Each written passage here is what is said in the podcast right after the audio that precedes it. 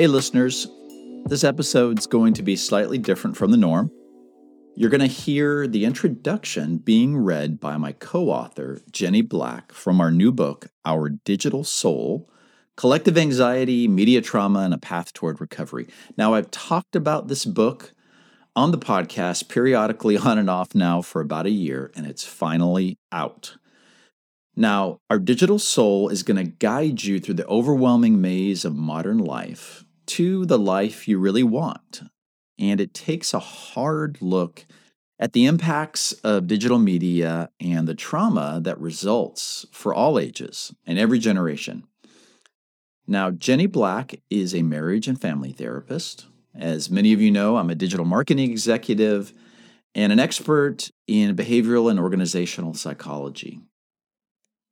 The book takes a really hard look at digital media, the good, the bad, and the ugly, and it's backed by extensive research, experience, and Jenny and I share our own unique personal journeys, as well as those of, of her clients and other people to explore the effects, the science behind it, and a path where we can recover and thrive alongside our digital reality.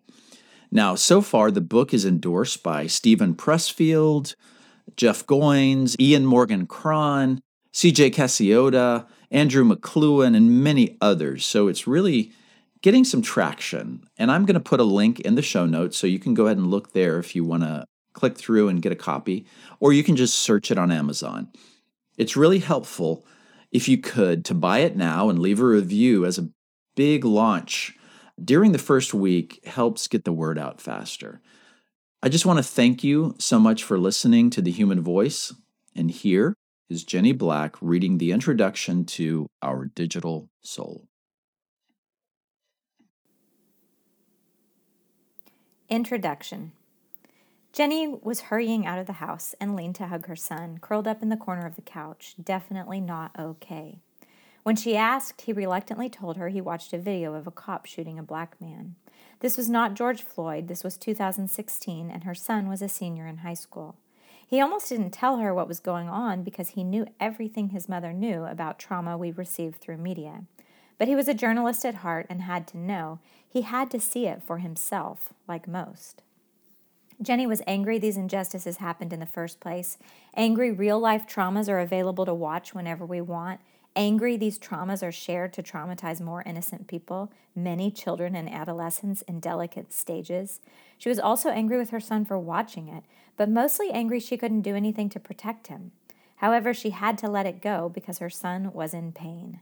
Thankfully, she'd had the awareness to slow down and be with him. He talked through what he saw, what it did to him, and why he watched it. Coincidentally, Jenny and her husband went to Chicago that week, where the shooting had taken place. As soon as they arrived, every television set showed the breaking news in Dallas five officers killed as payback for the shooting their, their son had watched. They were terrified along with everyone else, but on the streets of Chicago, in their hotel, in the concert arena, everywhere they went was a kindness and compassion. Everyone knew the city had been, tra- been traumatized, and there was a palpable sensitivity to it. When Jenny and her husband came home, their son updated them on the latest news. He was angry, scared, and uncertain, like we all were. Jenny said, Brandon, don't let your phone tell you about the world. Let your world tell you about itself. What would you believe about life if you hadn't read the news? He looked around and said, People are nice. They would help us if we needed them. It's a beautiful night. I'm enjoying time with you guys. Life is good. Media outlets, including social media platforms, are businesses. They are paid for every minute we watch, not for empowering us to make a difference. Before the information age, we needed to know what was happening in the world to learn how to help and take action. This was essential to heal a broken country during the Great Depression. It was through awareness and shared stories that the civil rights movement took root. It was the gaping wound of the Holocaust that called out to us to never be ignorant again. These were before 24 7 access to a million versions of a million global tragedies, but it doesn't take a clinical psychologist to assess today's situation. The kind of media we consume and how much is harming us individually and as a society. One of the first times Bob and Jenny met to discuss writing this book, he asked, Pretend you're an alien who came to Earth. You still have your experience in education and psychology, and you meet someone anxious over the day's news. They've lost relationships with their family and friends because of political differences and cannot stop checking their phone. What would you think was going on? It was an easy answer. Jenny has seen these symptoms in her office. I would think they were being abused. It's not easy to stay healthy, even in the best relationships, but in an abusive relationship, mental health is always compromised. In a healthy relationship, you are able to extend care to another person and vice versa. In an abusive relationship, in order to stay sane, you have to stay in constant connection with your boundaries and self respect because the abuser is not able to consider your needs, your feelings, or your perspective. When things are going well, it's usually because you both need the same things. As long as you prioritize their needs, you will be safe, maybe even satisfied with some aspects of the relationship. For example, many in an abusive relationship might say, We have a good time together, as long as I don't have any different opinions or needs. When someone else controls your life, your top priority is to keep the peace. You believe if you can get on the same team as the abuser, you will be safe. You convince yourself your desire to care for the abuser is for their sake. They are human, they have good qualities, and they deserve love and care. You believe if you love and care for them, they will learn empathy. They will become more human. If there is any hope for society, we must care for ourselves first. We must treat ourselves with empathy and allow ourselves to be who we are. But keep in mind the abuser we are discussing is not human. This can be confusing because so much human interaction happens through the internet. The humans on both sides of our screens, users, developers, and influencers, deserve to be treated with respect, love, and care. Everyone who creates and participates in our digital world deserves dignity. However, that world has taken on a life of its own, and in this culture that's driven by algorithms and billions of dollars, we say is abusive. Imagine if every interaction with another person was mediated by an abuser. Have you ever wondered why there's so much violence these days or noticed that everyone seems angry all of the time? When did everyone become so quick to snap, not just online, but in real life too? It all makes sense when you picture the abuser communicating all our messages. With that in mind, it is remarkable we have as many good interactions on the internet as we do. This is what gives us hope and why we wrote this book. We believe if we can be honest and aware that the internet and social media are not empathetic sources, that their business models do not have our best interest in mind, and we are not authentically communicating through this abusive system, then there is hope that we can be, do, and create something better in the virtual world. Albert Einstein once said, The world as we have created it is a process of our thinking. We are the world, it's us. Whatever we believe about the current state of our world, it's important to remember the world is not out there. The world is in us, and the world is us. The world we see is a reflection of what is inside each person. In that light, we're also our digital world, a cyber, cyber world we have created individually and collectively. We populate the Google searches, write the Wikipedia definitions, and determine what's trending. Our digital experience is made up of what we choose to post, comment, or like, what we share, who we follow and allow to follow us, what and how long we watch, what we buy, and what we search. We feed the algorithms so they will feed us more of what we want. This is the internet we have all come to love and hate. We can no longer call our mobile phones and computers tools. These devices are extensions of ourselves and a part of the whole worldwide collective consciousness that we engage in daily. Every view, search, swipe, and click is recorded, tracked, and used to learn to better communicate to the person coming after you, the same exact way that our brain creates new neural pathways. But so much immersion is exhausting. We are overwhelmed and overly aware of everything happening in the world, and we're often unaware of what's happening in our soul. As William Wordsworth wrote, the world is too much with us, late and soon, getting and spending, we lay waste our powers. Little we see in nature that is ours, we have given our hearts away, a sordid boon. Our collective soul is suffering, and it's only by healing our individual souls that we can heal our collective and digital soul.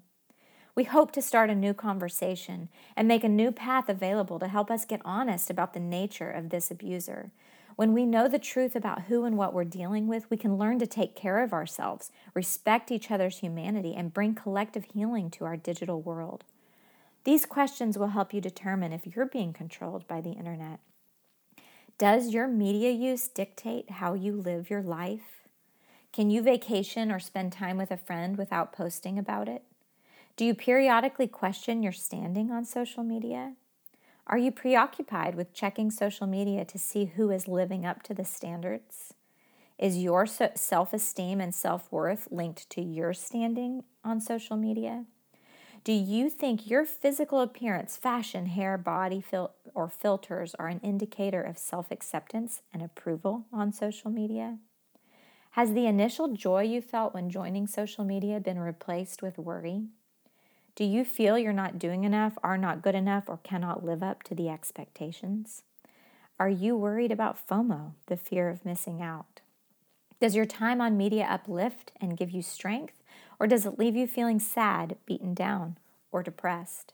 Do you see social media as a harsh taskmaster waiting for you to mess up so it can cancel you? Our digital world reflects the best and worst of us and everything in between. In some parts, we find inspiration, education, kindness, humor, and generosity. We know what people eat and where they vacation. We see their children, their pets, their hopes, and their dreams. We love to share our lives with the world, and this is good. Of course, we have the negative side too. Books could be written and have been on the criminal, criminally running the criminality running rampant in its darkest regions sex trafficking illicit drugs etc this book is not about the dark side but its subtle harms the growing shadow of trauma related experiences that have a direct effect on those who participate in the digital space According to cyber psychologist Mary Aiken, technology can make it harder for anyone to control impulses and can facilitate problem behavior. She explains in her book The Cyber Effect that now groups can easily syndicate to socialize, normalize, and facilitate any particular interest. This is what we love about the internet. We can find our people. But this also means normalizing or facilitating harmful behaviors like bullying, false accusations, sex offenses, eating disorders, addictions, etc.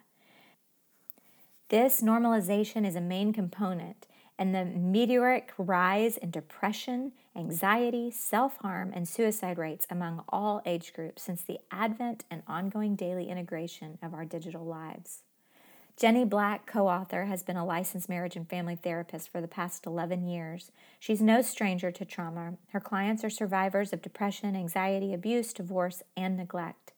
At the beginning of her practice, her clients came for specific issues and needed help working through them. Their issues had a name trauma.